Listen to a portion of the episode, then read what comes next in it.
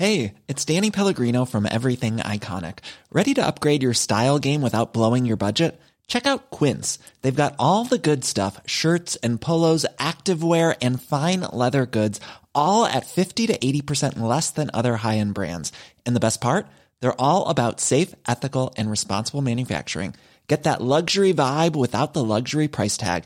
Hit up quince.com slash upgrade for free shipping and 365 day returns on your next order. That's quince.com slash upgrade.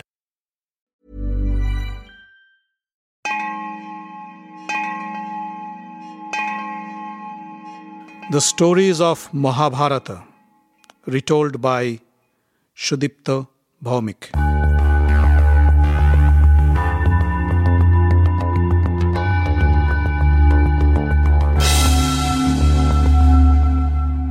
Welcome, dear friends, to another episode of the Mahabharata. I hope you're enjoying them. During the last episode, the Pandava brothers, Yudhishthir, Bhim, Arjuna, Nakul, and Sahadev were born. We also learned how the Kaurava brothers, the hundred brothers, were born. And we also heard about the tragic death of King Pandu in the forest. And later on, Pandu and Kunti returned to the palace of Hastinapur to live under the care of their great granduncle Bhishma. The Pandava boys started their new life in the Hastinapur palace along with their 100 cousins, the Kauravas.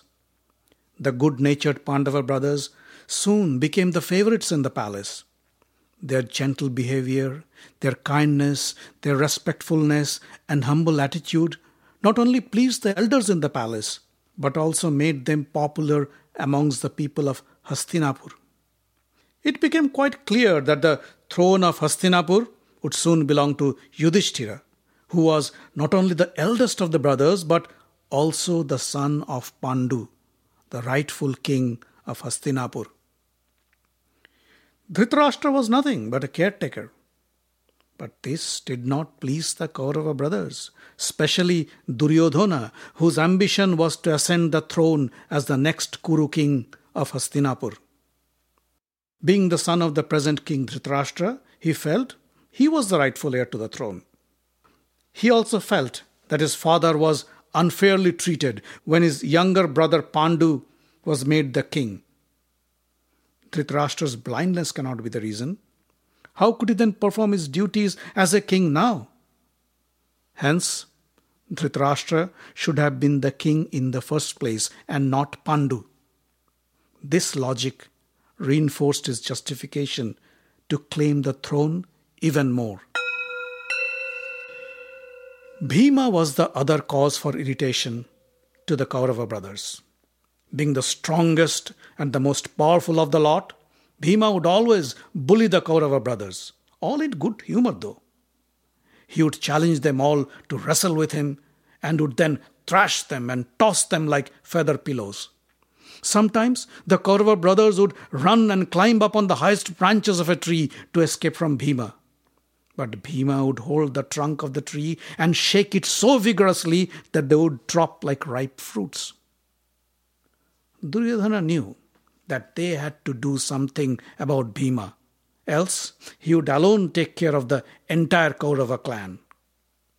So he sat down with his brother Dusashana and came up with a devious plan to get rid of Bhima. One day, he and Dusashana invited the Pandavas to a picnic by the riverside. It's awfully hot. Let's go to a riverside resort and have a nice picnic. We can swim, play, and eat delicious meals prepared by our royal cooks, he said. The Pandavas happily agreed. So the brothers, both the Kauravas and the Pandavas, went to this grand riverside resort built by the Kurus. It was a beautiful and luxurious resort, lavishly decorated, and had all the arrangements to spend a great holiday. The Pandavas had a great time. They played in the gardens, swam in the cool river. But the Kaurava brothers had quite a rough time with Bhima. Bhima sometimes tossed them into the water, sometimes held them down underwater for long periods of time until they gasped for air, splashed the water around, creating huge waves, and threw the brothers out of the water. They were all extremely annoyed with Bhima and complained to Duryodhana.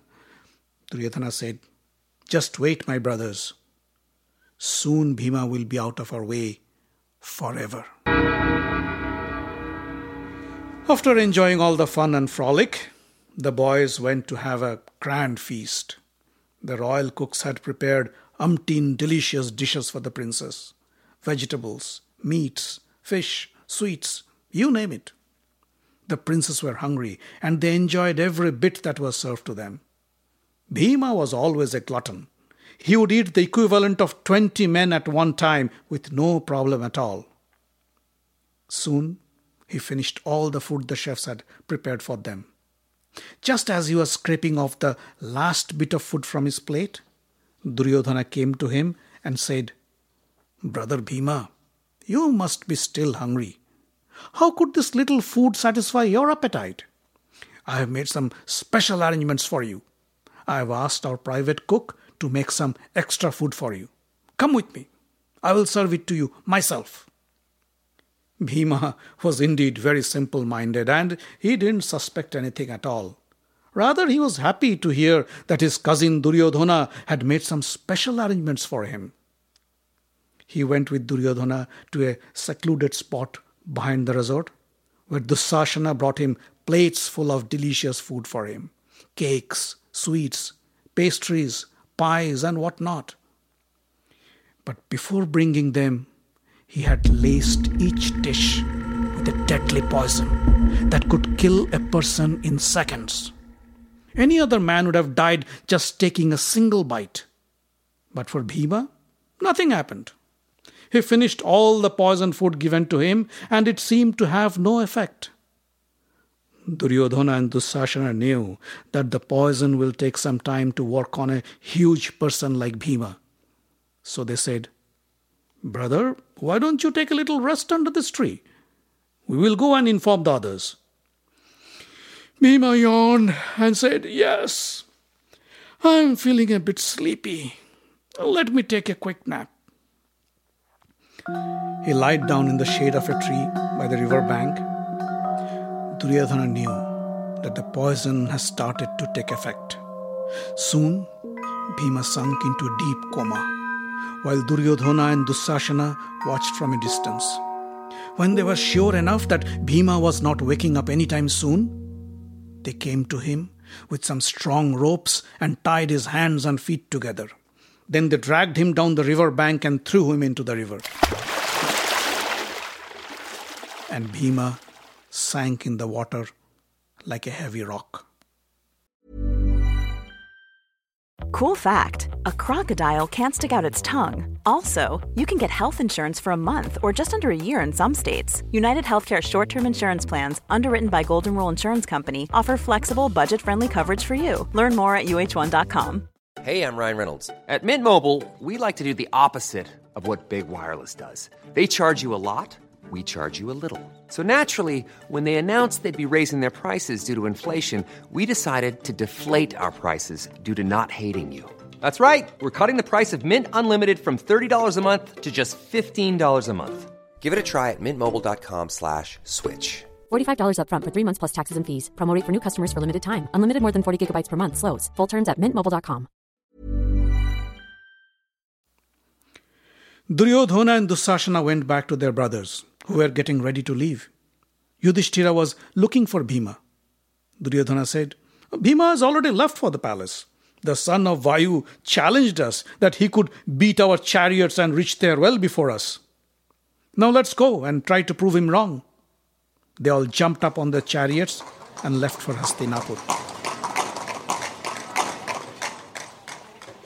As Bhima sank into the deep waters, the river currents took him down the underwater channels, through the crevices in the river floor, down to the land of the Nagas, or the celestial serpents. As Bhima's body rolled into the river bank, it trampled on some of the serpents there. The serpents didn't like to be intruded upon by a human being, and they struck Bhima several times with their deadly venomous fangs. But the serpent venom acted as an antidote to the poison in Bhima's body, and soon he woke up from his coma. Bhima flexed his muscles to break the ropes tied to his arms and legs and stood up. He was very angry with the Nagas and started a rampage. He thrashed them, trampled them, beat them to the ground, and the serpents had no other option but to flee. They went to their king, Vasuki, and complained, O King Vasuki, a human being has arrived in our lands. He is huge and strong.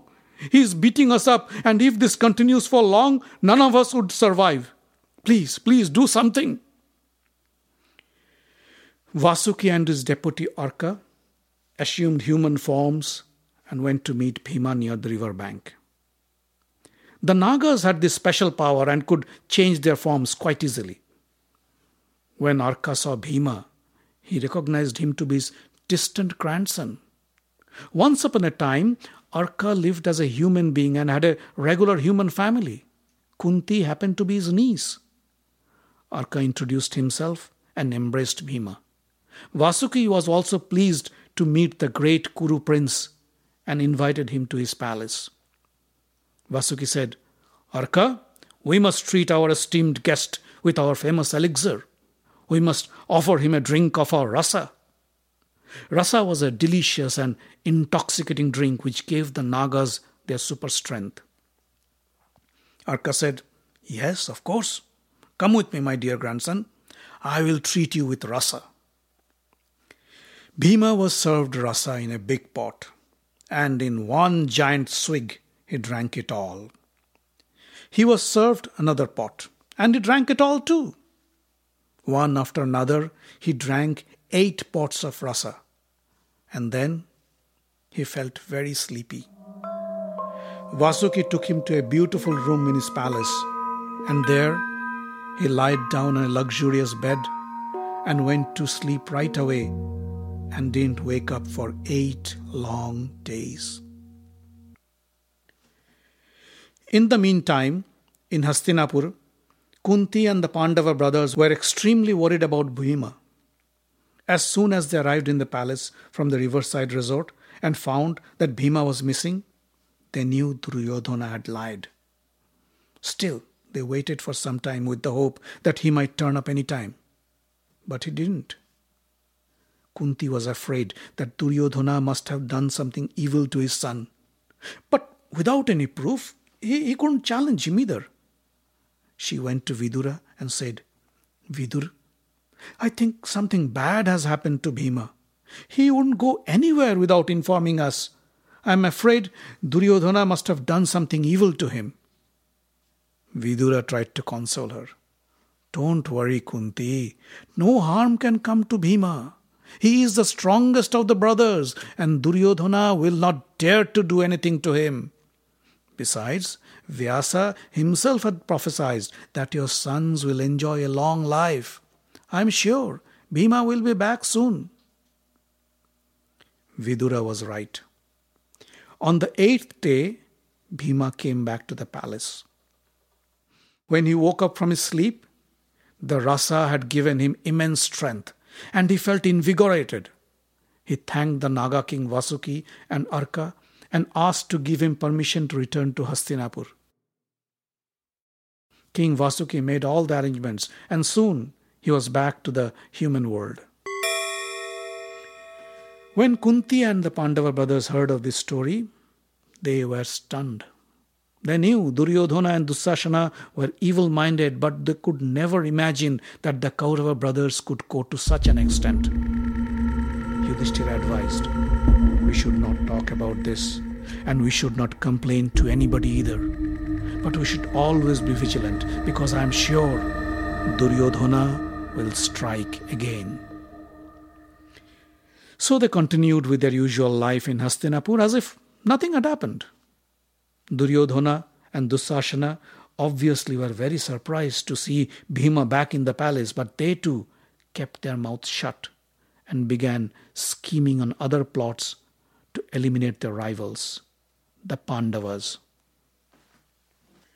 Bhishma had appointed Kripa, a Brahmin, to train the royal princess the art of warfare and weaponry.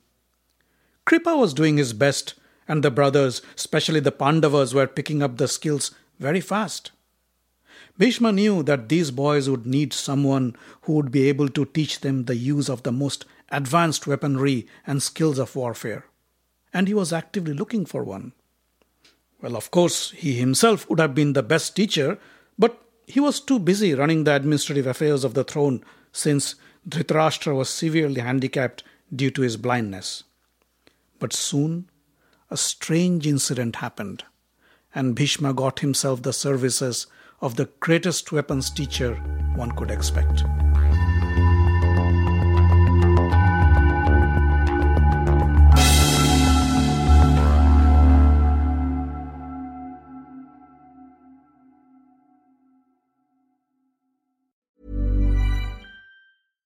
Even when we're on a budget, we still deserve nice things. Quince is a place to scoop up stunning high end goods for 50 to 80% less than similar brands.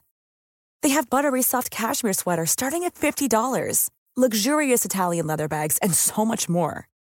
Plus, Quince only works with factories that use safe, ethical, and responsible manufacturing. Get the high-end goods you'll love without the high price tag with Quince. Go to quince.com/style for free shipping and 365-day returns. And now for some late breaking news. The podcast is also available as a book, Dwapar Katha, The Stories of Mahabharata, published by HarperCollins, India.